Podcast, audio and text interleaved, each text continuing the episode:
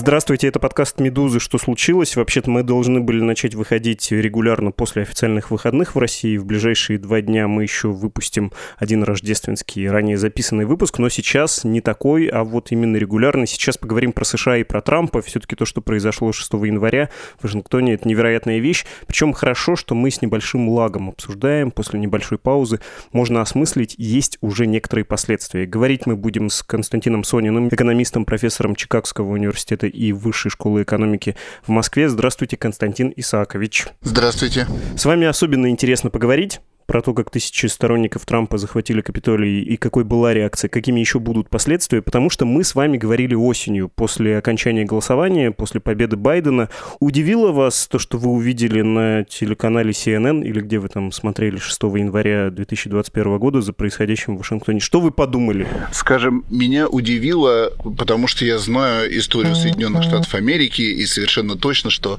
последние 150 лет ничего подобного не происходило. Последние 150 150 лет все президенты, которые проигрывали выборы, быстро признавали то, что они эти выборы проиграли, участвовали в инаугурации, никаким образом не пытались мобилизовать своих сторонников, чтобы прервать какие-то процедуры по введению в должность нового президента. С вашей точки зрения, что именно произошло? Что случилось без кавычек? Смотрите, вот с первого дня, когда стало ясно и стало официально ясно, что Джо Байден побеждает на выборах, президент Трамп, тот, кто сейчас является президентом, он эти итоги выборов не признавал. Он говорил это и до выборов, что он не собирается признавать эти итоги, он не признавал, и он продолжал убеждать своих сторонников, что то, что происходит, это какой-то огромный заговор, огромная фальсификация, что победа Байдена нечестная и не по правилам. При этом его юристы подавали иски в многочисленные суды. Все иски были отвергнуты, причем во многих случаях отвергнуты судьями, которые были либо республиканцами, либо назначены Трампом. Компания Трампа обращалась к законодательным собраниям штатов, требуя, чтобы они что-то сделали никто, никакой суд, ни Верховный суд, никакой начальный суд, никакое законодательное собрание не согласились с тем, что было какие-то заметные фальсификации и что есть хоть какие-то причины нарушать сложившиеся процедуры. Вот тогда, 6 января, когда в Конгрессе проходила церемония признания голосов, совершенно процедурная операция в этом году. Президент Трамп собрал митинг сторонников, на котором он еще раз повторил свои совершенно ни на чем не обоснованные обвинения в том, что победа у него украдена, и не совсем напрямую, но фактически напрямую призвал, во-первых, конгрессменов и вице-президента Пенса совершить какие-то незаконные действия по прерыванию процедуры и попросил сторонников отправиться на Капитолий, чтобы показать вице-президенту Пенсу и конгрессменам, что они не правы. Да, есть реальный шанс. Вот сейчас начинается процедура импичмента, и, конечно, никогда в истории США импичменты не проводились так быстро, но поскольку есть серьезная поддержка на этот раз, в том числе и среди сенаторов-республиканцев, пока недостаточно голосов, но возможно, что нужное количество голосов будет, и президента Трампа отстранят от должности на следующей неделе. А как бы вы двумя словами характеризовали произошедший государственный переворот, э, сбой э, демократии или что это было по существу, кроме того, что это беспрецедентное событие? Мне кажется, что это можно охарактеризовать как такую клоунскую попытку государственного переворота. То есть это попытка государственного переворота, попытка нарушить Конституцию и серьезно изменить правила, но в то же время настолько э, клоунская и нелепая, что несмотря на то, что она привела к серьезным человеческим жертвам, уже пять человек погибло во время происходящего, у нее не было никаких серьезных шансов на успех.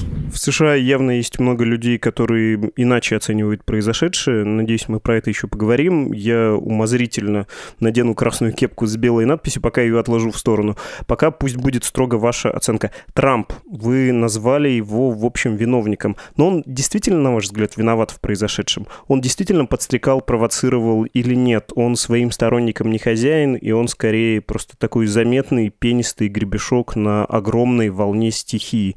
Есть его за что отправлять в импичмент, э, о котором вы упоминали? Смотрите, те люди, которые штурмовали Капитолий, те люди, действия которых привели к гибели полицейского и участников этих протестов, эти люди собрались там рядом с Капитолием по приглашению президента Трампа. По всей видимости, его избирательная кампания оплатила автобусы, на которых туда люди приехали. В течение двух недель Трамп убеждал сторонников туда прийти. И на этом митинге и он, и другие выступавшие говорили в точности то, что скандировали протестующие, когда они пошли, не знаю, бить вице-президента Пенса или разговаривать с ним. То есть мне кажется, что идея о том, что президент Трамп не ответственен за это, она совершенно абсурдна. Даже после того, как это произошло, уже после того, как люди погибли и Капитолий был очищен от а, протестующих, После этого президент Трамп выпустил видеозапись, в которой он призвал вроде бы с одной стороны покинуть Капитолий, уже Капитолий был очищен, но при этом сказал, что мы вас любим и вы самые лучшие. То есть мне кажется, что пока что он сам никак не снимает с себя ответственности за то, что произошло. Что думаете, будет с ним лично после выборов э, в том году? Мы говорили, что Трамп, даже проиграв, останется большой величиной в политике. Мы с вами это в нашем подкасте тоже обсуждали, э, что будут еще выборы 2024 года, что вот эта поддержка просто так не рассосется. Теперь что думаете после произошедшего? Каким будет э, политическая карьера и личная судьба Дональда Трампа? Уголовное преследование, карьера и лидерство в движении консервативного толка или условно никсоновское будущее? Не почет почетное, но такое безмятежное. С импичментом, без импичмента можно, в общем, наверное, и в отставку уйти, как Никсон. Я бы так сказал, что вот до событий 6 января я считал Трампа серьезным, как минимум, претендентом на кандидатство от республиканской партии в 2024 году. Сейчас велик шанс, он не стопроцентный, я бы сказал 50 на 50, что его отстранят от должности в результате импичмента, что автоматически будет запретом на любые избираемые должности в будущем. Есть, если ему будет объявлен импичмент, он не сможет избираться в президенты. И я думаю, что это будет одним из факторов, которые, в том числе и республиканские сенаторы, будут учитывать. Он все равно останется большой величиной, потому что у него есть большое количество сторонников. Не факт, что он сможет этих сторонников как-то сильно направлять, но я думаю, что после 6 января его шансы на то, чтобы еще раз участвовать в избирательной кампании, они очень серьезно уменьшились еще раз участвовать в избирательной кампании не сможет, не будет. Я думаю, что шансы сильно уменьшились. Сейчас это трудно представить. Я думаю, что он будет фигурантом уголовных дел. Как-то это было бы странно, если бы бывший президент действительно оказался под судом но он будет точно фигурантом уголовных дел. Может, он как-то будет освобожден от ответственности в обмен на что-то, но его перспективы теперь это больше суды, чем политическая деятельность. На ваш взгляд, что ждет э, республиканскую партию, великую старую партию, как говорят в США, пресса любит это словосочетание, ведут республиканцы себя от Авраама Линкольна, это такая непрерывная политическая традиция, и сейчас, видимо, партия в очевидном кризисе. Плюс к тому у Байдена не только Белый дом, но и по существу парламент за ним, в том числе потому, что в среде республиканцев по вопросу Трампа раскол после всей вот этой истории. Партия сможет обновиться и вернуться к тому, чтобы быть э, полноценным участником вот этой двухпартийной системы, или будет новая какая-то очень сильная перезагрузка, как это случалось в истории США, ну, например, с демократами, да, последний раз в начале 20 века?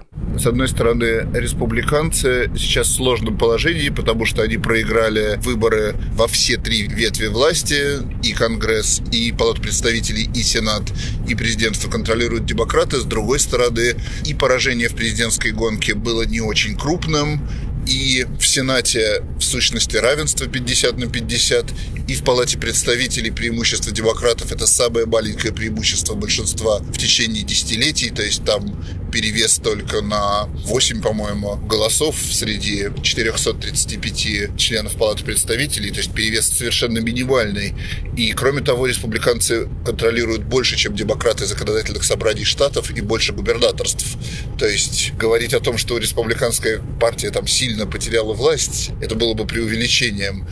У них есть некоторый серьезный раскол, потому что есть грубо говоря, партии республиканцев истеблишмента, те люди, которые хотят смотреть, пусть и в консервативное будущее, но смотреть в будущее, каким-то образом расширять число сторонников. И есть огромное ядро, больше половины, сторонники Трампа, ультраконсервативная, очень белая, очень малообразованная и непонятно, каким образом можно эти две части совместить. Это пока не переросло в настоящую войну внутри республиканской партии, хотя уже после событий 6 января можно сказать, что в этой войне сделаны первые выстрелы. Уже сенаторы обвиняют друг друга так как, опять-таки, в течение десятилетий внутри одной партии разговоры в таком тоне не велись. И я даже не исключаю, что кого-то из сенаторов могут выгнать из парламента. Я еще почему задаю такие общие вопросы, потому что вы наверняка слышали эту популярную мысль про историческую обреченность, как сказали бы в какой-нибудь советской книжке, республиканской партии. Да? Демографический состав в США меняется, и это играет на руку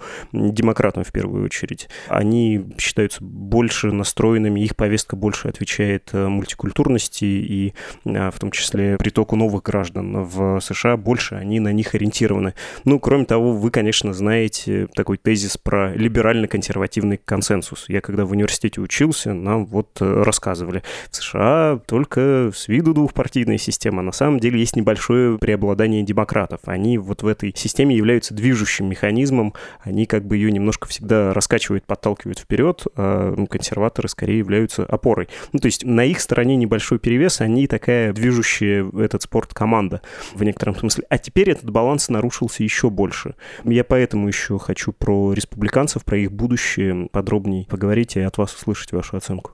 Двухпартийная система – это очень традиционная вещь, но надо понимать, что, например, в первой половине 20 века демократическая партия в США была фактически двумя партиями. Были южные демократы, были северные демократы. Они объединялись для целей президентских выборов, но несмотря на то, что у демократов было, например, большинство в Сенате, в сущности, маленькая часть этого большинства, южные демократы, они все полностью контролировали и не давали ничего делать. То есть, возможно, что республиканская партия, она просто перейдет к такому состоянию, когда она будет большой, но в ней будет какое-то ядро, которое будет очень сильно влиять на происходящее. Но я хочу сказать, что даже тезис о том, что демография меняется, растет количество небелых американцев, и, соответственно, доля белых избирателей падает, это тоже не выглядит законом в краткосрочной перспективе, потому что про это много говорили после 2012 года, но президент Трамп, политик Дональд Трамп, он это опроверг. Он показал, что можно настолько увеличить явку среди э, вот этих белых, необразованных, консервативных американцев, что можно к ним прибавить еще и какой-то процент чернокожих и латиносов и получить выигрышную коалицию или как бы что-то очень близкое к выигрышной коалиции. Давайте пойдем дальше. И, как я и обещал, я давайте надену красную трамповскую бейсболку. Итак, я республиканец, и я говорю, мы американцы консервативных взглядов, и мы недовольны тем, на каких условиях мы вошли в новый мир высоких технологий и как изменилась основа нашего благополучия из 20 века, вот эта развитая американская промышленность. Нам кажется, что в упадке вообще сама суть Америки вместе с вот этим послевоенным укладом. В упадке сама соль американской жизни, вот эти промышленные города типа Детройта или наоборот фермерские с меньшим количеством промышленности стотысячные городки, про которые когда-то так идиллически говорил наш великий лидер Рональд Рейган. И для нас избрание Трампа было скорее вопросом прагматическим и экономическим. Ну да, мы, конечно, не очень готовы, когда наш образ жизни приходит в упадок, воспринимать повестку демократической партии про экологию, БЛМ, ЛГБТ, иммигрантов и прочее, прочее, но в первую очередь мы рациональные люди. И мы своим выбором Дональда Трампа, вот тогда, 4 года назад, показали, что мы недовольны.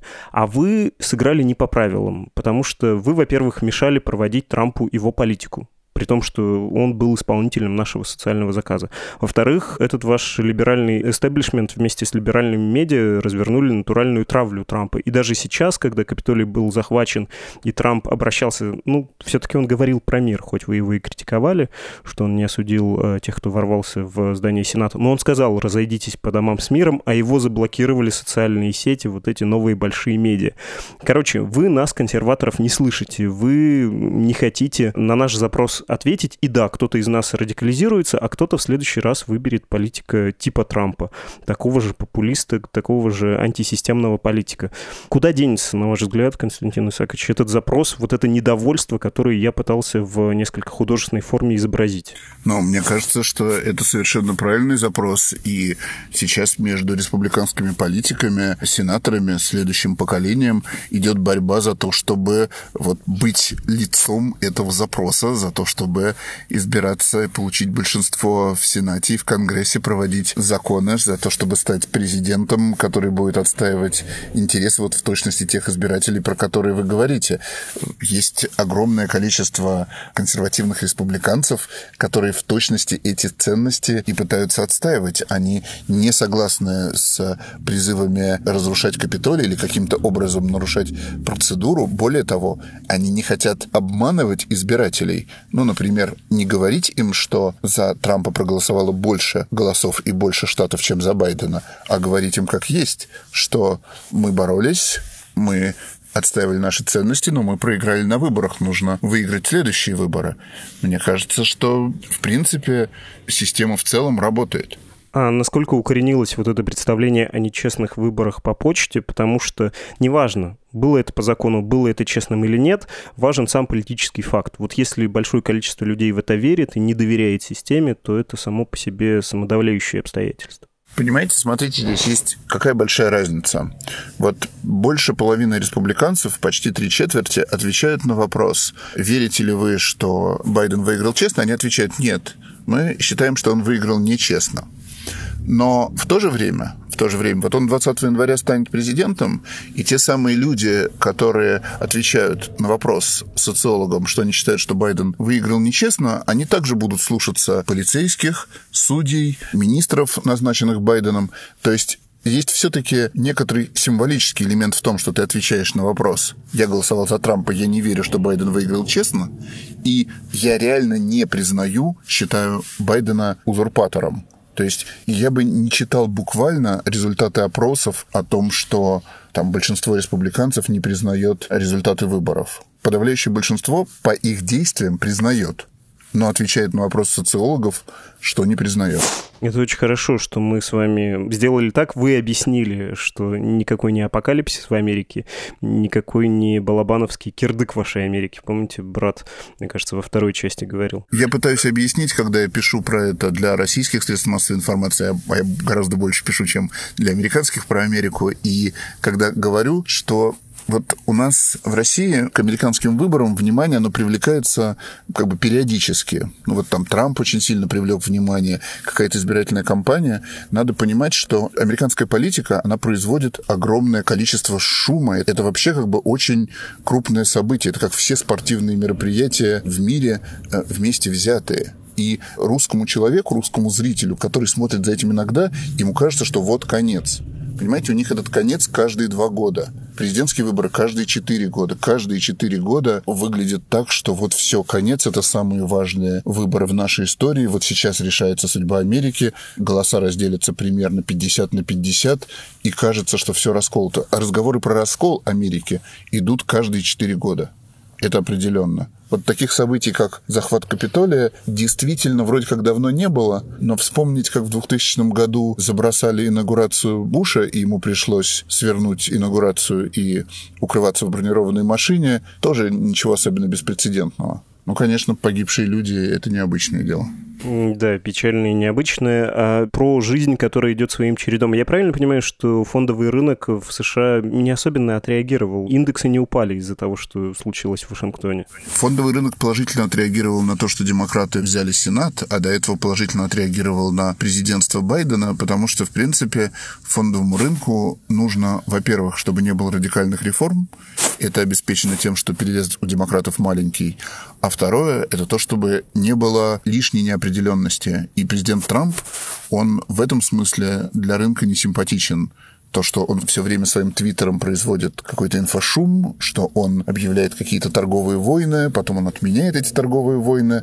Рынок обрадовался тому, что с одной стороны победили демократы, и Трампа нет, с другой стороны, они победили так, что никаких серьезных реформ, которые могли бы там, например, повысить налоги, они провести не смогут. Подводя итог, то, что мы видели, и то, что поразило и нас, и американцев э, в Вашингтоне 6 января, это скорее судорога последняя, вот это выявление под э, названием трампизм, или наоборот, или это начало новой эпохи, и мы просто пока с трудом представляем, как это будет выглядеть. Да, возможно, с передышкой на Байдена на какое-то время, но все это еще заявит в себе. Ну, я могу сказать, что 50 лет назад, вот в конце 60-х, были, может быть, не погромы Капитолия, но демонстрации и протесты гораздо более крупные в 68 году. После этого на выборах были политики, они набирали десятки миллионов голосов, как Джордж Уоллес, которые были, пожалуй, похуже Трампа. И как-то все это рассосалось, и началось потом мирное время.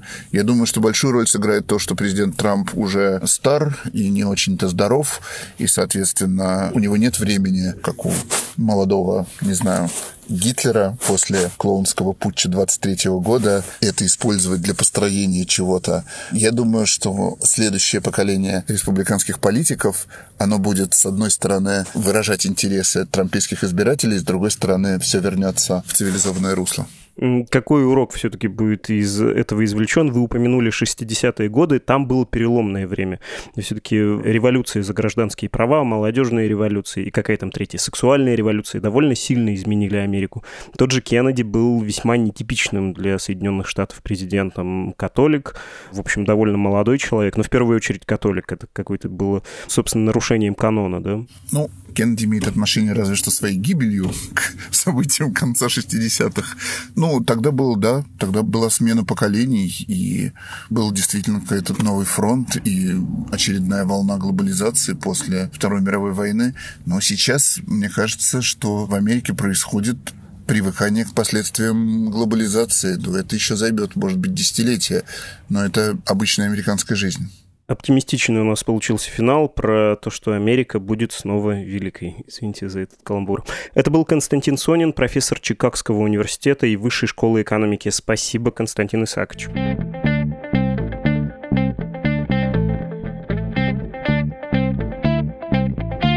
Это был подкаст «Что случилось?». Если вы еще не подписались на нас, сделайте это, и тогда точно не пропустите ни одного эпизода.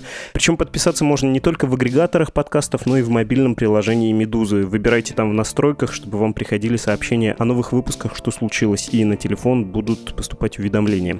Адреса, на которые вы можете написать нам письма, прежние email подкаст собакамедуза.io, telegram «Медуза loves you». До встречи!